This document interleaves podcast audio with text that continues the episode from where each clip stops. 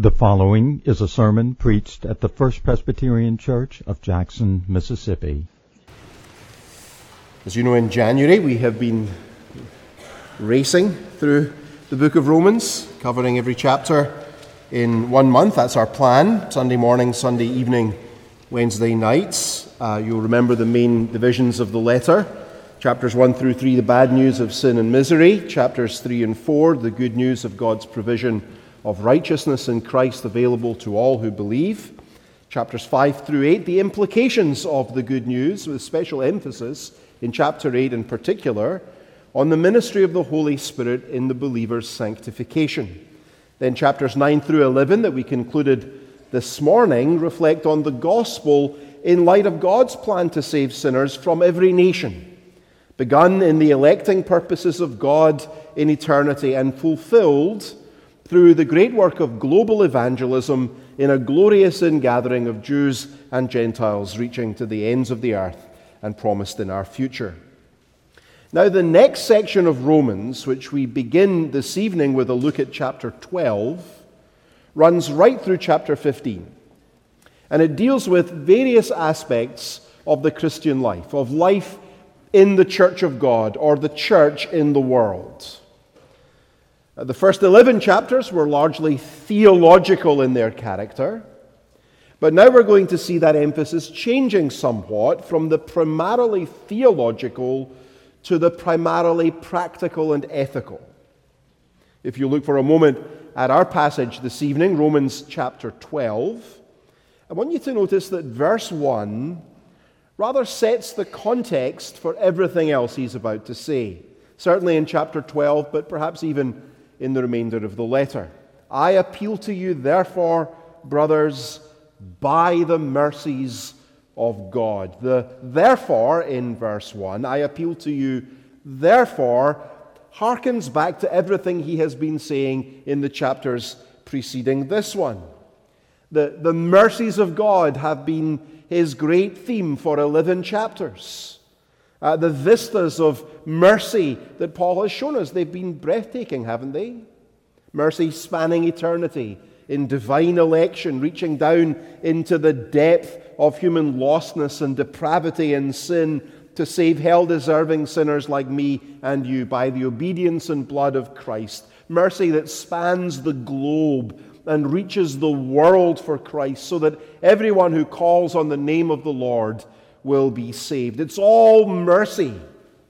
And as we saw this morning at the end of chapter 11, as Paul sees the wonder and beauty and grandeur of the mercy of God on a global scale, it makes his heart sing in gratitude and adoration. He bursts into doxology. Oh, the depths of the riches and the wisdom and knowledge of God. But now, having sung his praise at the end of chapter 11, here in chapter 12, verse 1, he says, in light of all that, in light of all the mercy layered one on top of the other, the manifold mercies of God, here are the implications. Here is the so what.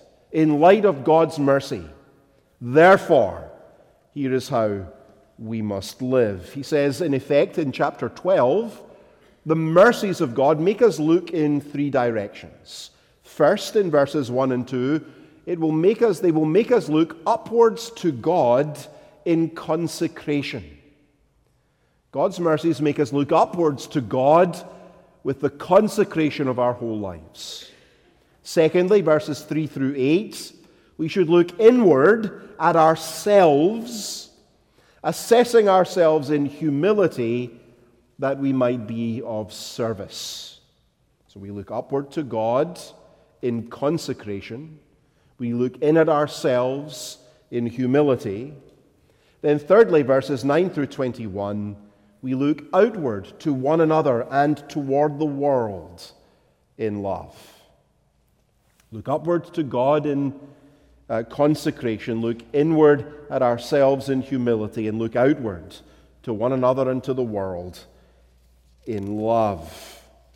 Uh, that's where we're going tonight before we read the passage and unpack those headings. Let's bow our heads as we pray together. Let us pray. Our Father, uh, come now, we pray, that we might hear by the ministry of the Spirit of Christ our Saviour's voice, speaking to us, directing our steps. We are hungry. Would you come and nourish us by your word? Make it bread from heaven and water from the rock. We come to you uh, prone to wander, Lord. We feel it, prone to leave the God we love. Direct our steps in the way everlasting. For we ask it in Jesus' name. Amen. Romans chapter 12 at verse 1, this is the word of God. I appeal to you, therefore, brothers, by the mercies of God, to present your bodies as a living sacrifice, holy and acceptable to God, which is your spiritual worship. Do not be conformed to this world, but be transformed by the renewal of your mind that by testing you may discern what is the will of God, what is good and acceptable and perfect. For by the grace given to me, I say to everyone among you not to think of himself more highly than he ought to think, but to think with sober judgments, each according to the measure of faith that God has assigned. For as in one body we have many members, and the members do not all have the same function, so we, though many, are one body in Christ, and individually members of one another. Having gifts that differ according to the grace given to us, let us use them if prophecy in proportion to our faith, if service in our serving, the one who teaches in his teaching, the one who exhorts in exhortation, the one who contributes in generosity, the one who leads with zeal, the one who does acts of mercy with cheerfulness. Let love be genuine. Abhor what is evil, hold fast to what is good. Love one another with brotherly affection. Outdo one another in showing honor. Do not be slothful in zeal. Be fervent in spirit. Serve the Lord. Rejoice in hope. Be patient in tribulation. Be constant in prayer. Contribute to the needs of the saints and seek to show hospitality. Bless those who persecute you. Bless and do not curse them. Rejoice with those who rejoice. Weep with those who weep. Live in harmony with one another. Do not be haughty, but associate with the lowly. Never be wise in your own sight. Repay no one evil for evil but give thought to what is honorable in the sight of all. If possible, so far as it depends on you, live peaceably with all. Beloved, never avenge yourselves, but leave it to the wrath of God, for it is written, Vengeance is mine. I will repay, says the Lord. To the contrary, if your enemy is hungry, feed him. If he is thirsty, give him something to drink, for by doing so you will heap burning coals on his head. Do not be overcome by evil, but overcome evil with good. Amen. And we praise God for his holy, inerrant word. Let's look together at verses 1 and 2. First of all, where Paul calls us to look upward to God. He exhorts the Romans, notice carefully, by the mercies of God. He's talking, as we said a moment ago, about his sweeping survey of God's gospel mercy in the chapters leading up to this one. And he presses our duty in this chapter, notice this carefully, in light of all that mercy that God has shown. So, mercy is the engine that drives Christian duty. If we get that wrong, we will misfire as we seek to be obedient to God. We will rely on our own energy and strength and power. But the great motive force that drives Christian obedience to duty is the mercy of God gripping the heart and propelling us forward in His service. Not regret, not guilt, not ambition, not the opinion of others, the mercy of God toward us in the gospel of His Son, the Lord Jesus Christ. In view of God's mercy, He says, first of all, I want you to look upward to God. Notice the two parts of His exhortation in verse 1, he calls us specifically to a consecrated life. And secondly, in verse 2, the way we are to do that is by a transformed mind. So, consecration and transformation. Consecration first, verse 1 present your bodies as a living sacrifice, holy and acceptable to God, which is your spiritual worship. Romans 11 33 through 36 teaches us that true worship involves doxology. It is a doxology, it's glory words, words of praise. Romans 12:1 teaches us that true worship also requires the consecration of our whole lives. This is worship now in its widest sense, not just the offering up of praise, regulated by God's word in the solemn assemblies of the church, but the entirety of our lives lived for the honor of God every single day. And don't miss the place of the body in Paul's exhortation in verse 1. Do you see it? We mustn't minimize that. We live in a very body negative time, don't we? It's a time when people struggle with terrible body image problems, when others believe that the body with which they were born does not determine the gender with which they identify. The body, at least in much contemporary thought, actually not unlike the body in ancient Greek thought, the body is a problem for people today from which we are all seeking escape. But that is not at all the biblical view of the body. Paul says, no, we are to offer our bodies, not just our brains, not just our words, not just our spirits. Our bodies are to be offered to God. We are not souls stuck, housed in the prison of flesh. That is not the biblical view. We are soulish bodies. We are embodied souls. And the worship of the heart, of the inner self, is always expressed in the actions of the body, isn't it? You've been singing with your body. You're looking at Scripture, I hope, with your eyes. Even more, I hope you're engaging your brain. We, our bodies are at play here.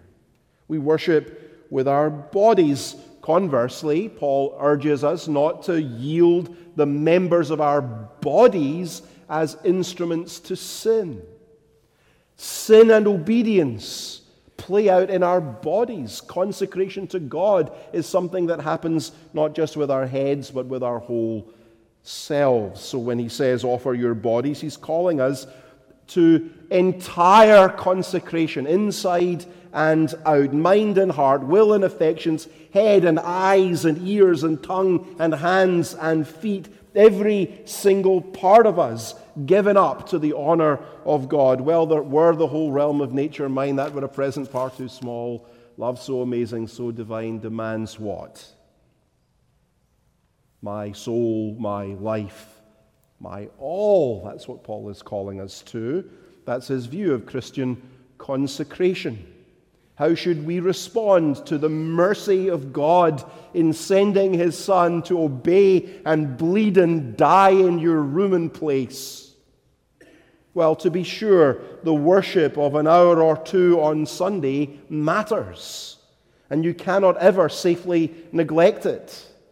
But if the hour of corporate worship isn't the climax and expression of a whole life given up to the worship of God, a whole self surrendered to the honor of God, well, then the worship of that hour on a Sunday can never hope to please God. It can never please God. Have you come to the place in your Christian life, I wonder, where you are willing to say to God, sincerely and from your heart, Take my life and let it be consecrated, Lord, to thee. Take my moments and my days and let them flow in ceaseless praise. I want to be wholly yours, all the time consecrated to your glory and honor. The mercy of God, Paul says, requires and calls for nothing less. And Paul calls it, this act of consecration, this life of consecration, he calls it our spiritual worship. Do you see that language in the text? The word spiritual there you might notice in your ESV translations, there's a little footnote. That word can sometimes be translated either as spiritual or reasonable or rational. It's the Greek word logikos. Epictetus, who was a first century Stoic philosopher, said, If I were a nightingale, I would do what is proper to a nightingale. If I were a swan, I would do what is proper to a swan. In fact, I am, a, I am logikos, so I must praise God. Uh, the only fitting response, the only logical answer to the mercy you have been shown is to give everything in the service of Jesus Christ. There's no room in Paul's vision of the Christian life for half measures and moderation. The claim of mercy, mercy's just due, is the consecration of all of you and all of me. Jesus wants it all, all the time, every day, in every area of your life. He claims absolute lordship. Consecration is how we are to respond to God's mercy. And how could we withhold anything that we are or have, seeing that we have been so loved, that such mercy is ours? He gave his Son for you. What won't you give for him? Consecration. Then transformation. Look at verse 2. Do not be conformed to this world, but be transformed by the renewal of your mind, that by testing you may discern what is the will of God, what is good and acceptable and perfect. Here's how we can live this consecrated life not conformed to the world, but transformed by the renewing of our mind. The world there, uh, do not be conformed to this world. The world doesn't refer to the globe. It's, Paul isn't talking about geography. He's talking about this present evil age dominated by sin and human rebellion against the rule of Jesus Christ. The world here is shorthand for self regulated humanity, it is the universal system of natural human thinking and natural human living governed by the prevailing unbelief and sin that rules our hearts. That's the world. And the world is constantly exerting pressure on us, isn't it? J.B. Phillips' famous paraphrase, you may know, gets at that point brilliantly That Phillips paraphrases verse 2 Do not let the world squeeze you into its mold. That's what the world, this system of unbelieving thinking and values and ethics, is always trying to do to us, isn't it? Have you felt its pressure? Enforcing conformity, pressuring us, squeezing us to conform. Your classmates will laugh at you if you pray before you eat lunch at school. Your so called friends will exclude you if you, if you refuse to cross the line with them in their use of alcohol. Parents, we can feel enormous pressure to break the Sabbath and compromise our witness and neglect the worship of God and give up the rest to which we are called on the Lord's Day because sports practice and competitions have been scheduled for our children on the Sabbath day, and on and on and on it goes. The world is organized to squeeze Christians into its mold and pushes away from obedience to Jesus Christ. And we can feel that pressure very keenly sometimes, can't we? Well, Paul is calling us here to an alternative path, to a different way. Do not be conformed to the world don't let it squeeze you into its mold. Instead, he says, be transformed. Be transformed. For the grammar nerds among you, transformed there is a present passive imperative verb. In other words, Paul says literally, go on being transformed. It's not a one and done event, a sudden flash of transformation. God doesn't zap us into holiness, it is the incremental process over time of slow spiritual, moral change. And it is a change that has its center, look at the text, In the mind, be transformed by the renewal of your mind. The mind, there, of course, refers to the internal command and control center of the human personality. You want to live a life consecrated to God so that you can be a living sacrifices, holy and acceptable to Him. You need your mind renewed. You need a new mind. Paul actually uses the same language in 2 Corinthians 3:18 that shows us a little more how the renewal of our minds take place. He says, "We all with unveiled face beholding the glory of the Lord are being transformed into the same image from one degree of glory to another. How do you get a new mind? How are you transformed? You gaze long at the loveliness of Christ. You make him your study and preoccupation and your delight. You give yourself to knowing him as he comes to you in Holy Scripture resolving to be like him, God helping you, adoring him, loving him, seeking his face, and seeking to be pleasing to him. Looking like Christ, Paul says, we are transformed into the same image from glory to glory, piece by piece, over time, made like the one we study. You know, you sometimes hear people say that about old couples who've lived together for decades and decades and decades. They love each other. They've made each other the constant study of their devotion so that they begin to look like each other. They resemble each other. And, and they act like each other. The, the reflection of the one can be seen in the other. That's what Paul is saying. You get like Jesus by fixing your eyes on him. Look to Christ in his holy word, and he will renew your mind. Pleasing God, notice, is the end and the goal of this whole grand project of transformation. He wants us to honor Him, live according to His will. You see that at the end of verse 2. Verse 2 is talking about the discovery for ourselves by lived experience of the moral will of God for our lives. The way you come to do and be what God commands in Scripture, the way you learn to live it out, how to go about it, what it means to kill sin and obey God's law, the way all of that happens is by the renewal of your mind. So, listen, a closed mind, a mind that doesn't want to learn or to think deeply, to know the Bible, to love doctrine to grow in understanding, to grasp who Jesus is and why he came and what it means to follow him. A dull, lazy mind that shuts down and switches off under the ministry of the Word of God, a mind like that cannot produce transformation in our lives. In fact, it offers very little resistance to the world the predatory world as it constantly seeks to squeeze us into its mold. And so, the first direction in which we are to look, do you see this in the text?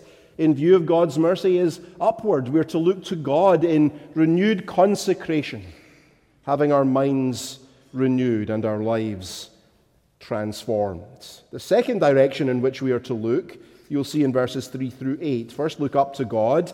Secondly, look inward at yourself in humility. Look up to God in consecration and in it yourself in humility. Verse 3 makes it clear. The subject now is how we think about ourselves. I say to everyone among you not to think of himself more highly than he ought to think, but to think with sober judgment, each according to the measure of faith God has assigned. Paul knows well how prone we all are to self absorption and self obsession. Isn't that so? Either we want to promote ourselves, boast in ourselves, push ourselves forward, not infrequently at the expense of others around us that we may deem less than us. Or we put ourselves down, we doubt ourselves, we discount ourselves, we conclude that we are worthless, useless, insignificant.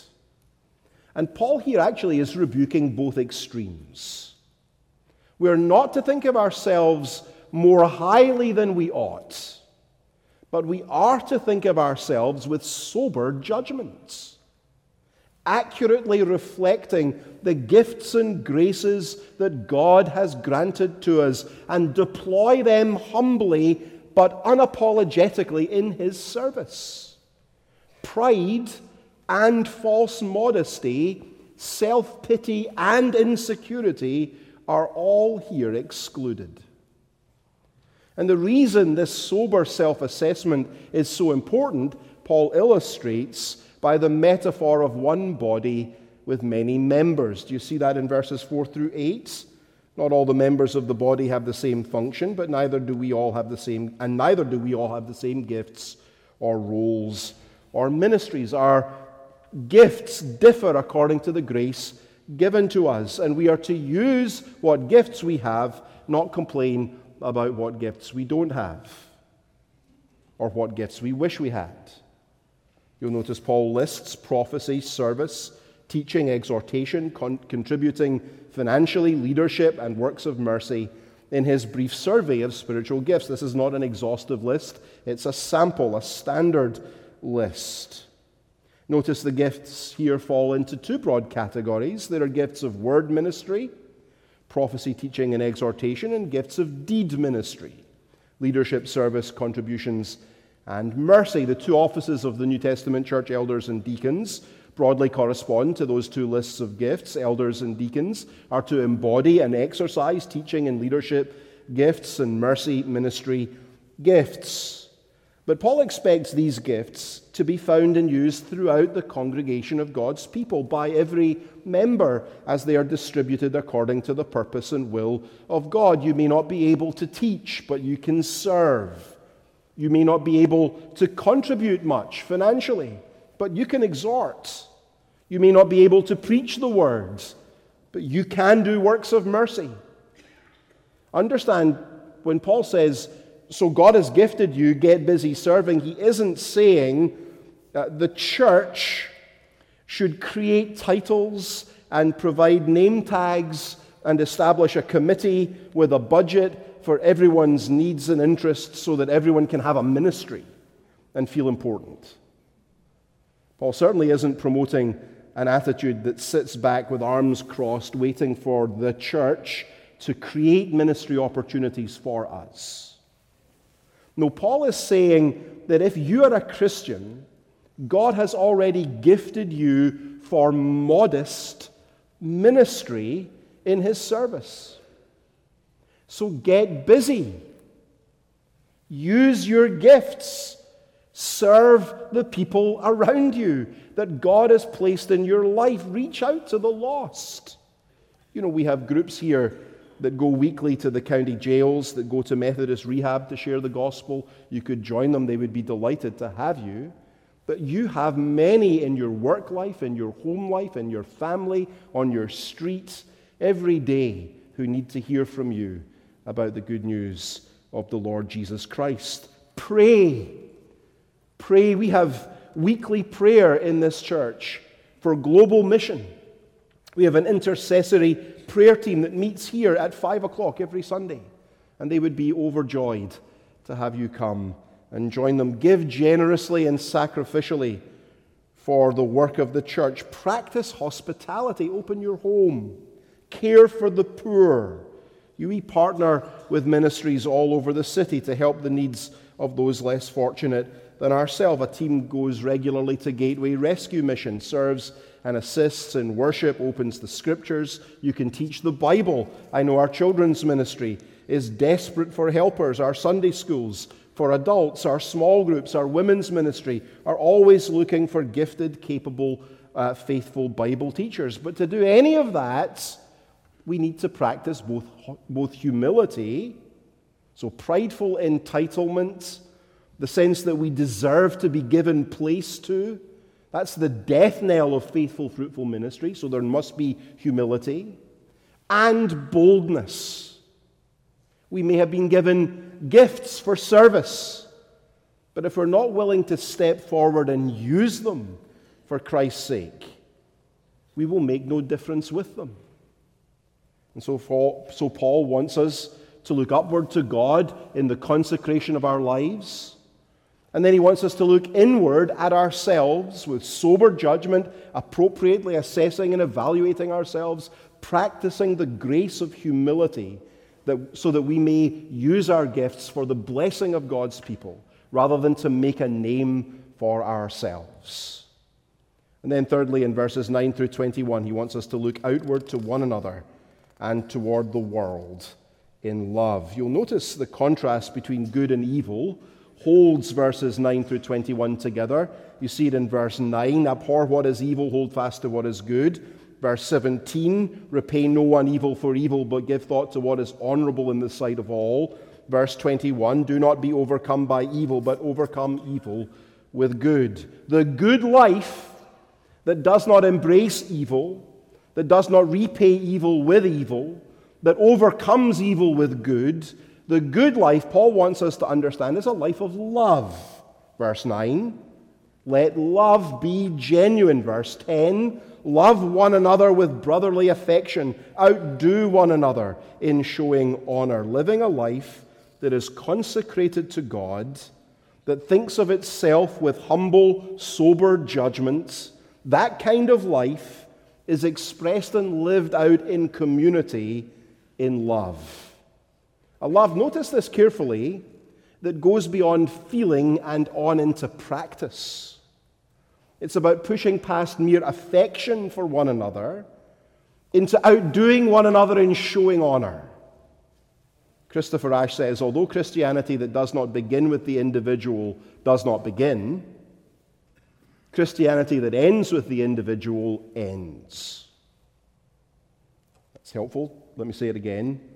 Although Christianity that does not begin with the individual does not begin, right? we all individually, each of us on our own, must respond to God's offers of mercy and grace in Jesus Christ. It begins with the individual, if it's to begin at all.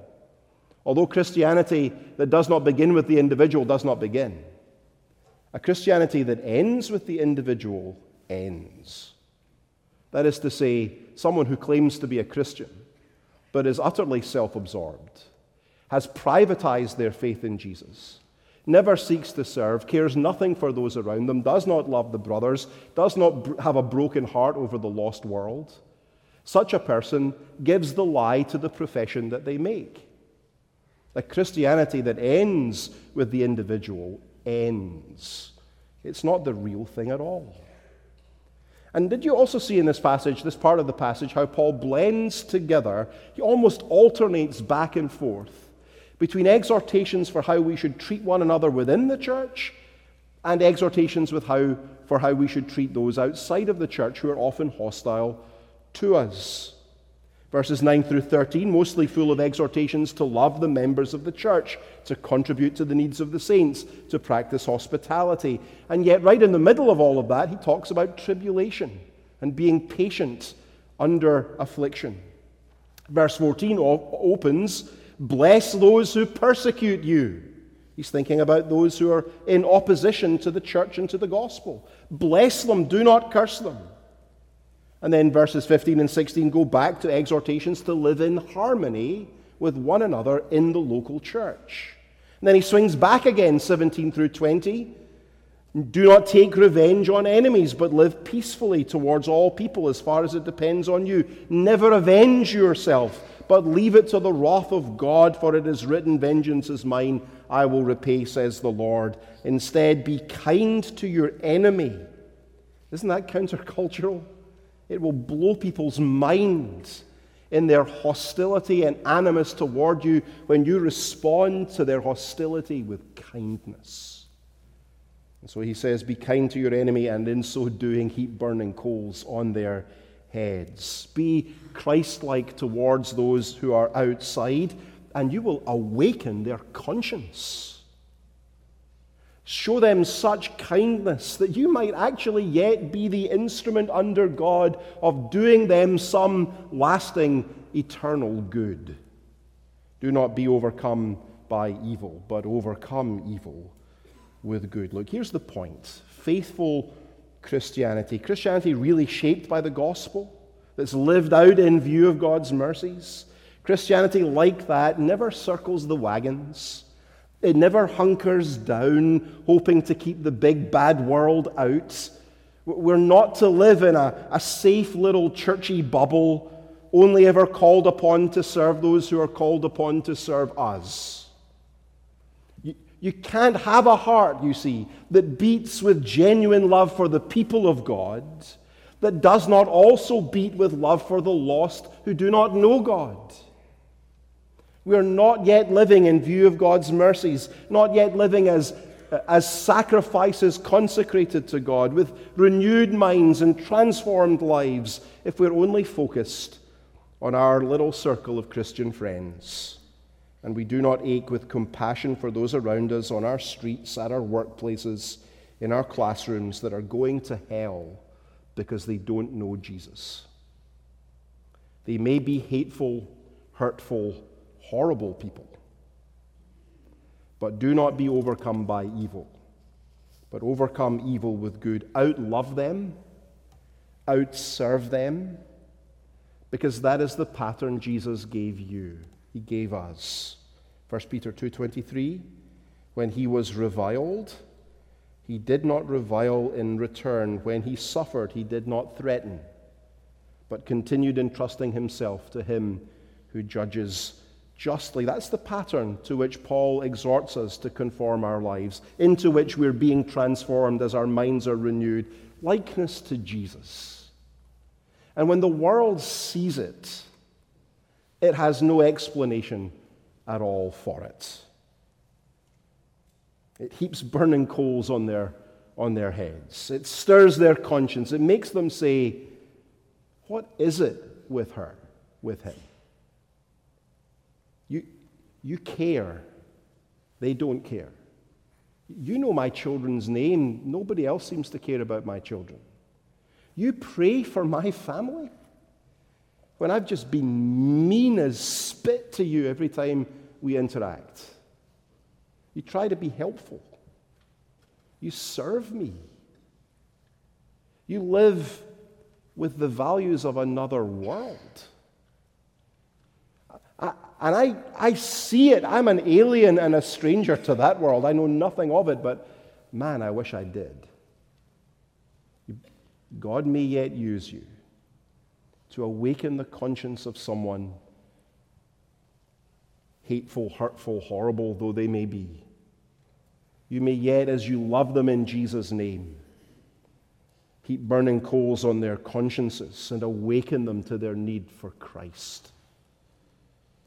So, do you see the vision of the Christian life that Paul is beginning here in chapter 12 to paint for us? It is lived upwards in consecration to God. It looks inward at self and it assesses self with sober judgment and in humility seeks to serve those around us. Not looking to be given place to, given a name, given a platform, simply seeking ways to be a blessing.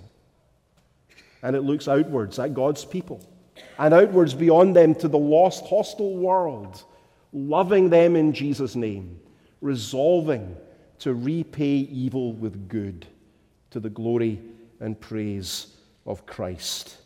May the Lord help us, all of us, this week to begin to live such a life by His grace and in view of God's mercies. Let's pray. Our God and Father, we confess that we love ourselves often to the exclusion of our neighbor. And we uh, think of ourselves more highly than we ought.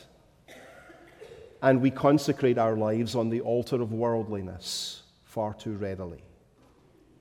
So now, as we bow before you, we cry out to you for forgiveness in view of your mercies. We're bold to ask for it in view of your mercies because you've provided your Son, our Savior, for our pardon and cleansing. So, O oh God, in view of your mercy, wash and cleanse us, renew us, strengthen us, send us from here freshly determined to serve and love those around us, in our families, in our communities, in our workplace, in our classrooms, to, to be uh, your instruments of gospel good. So help us, hear us, and go with us for Jesus' sake. Amen.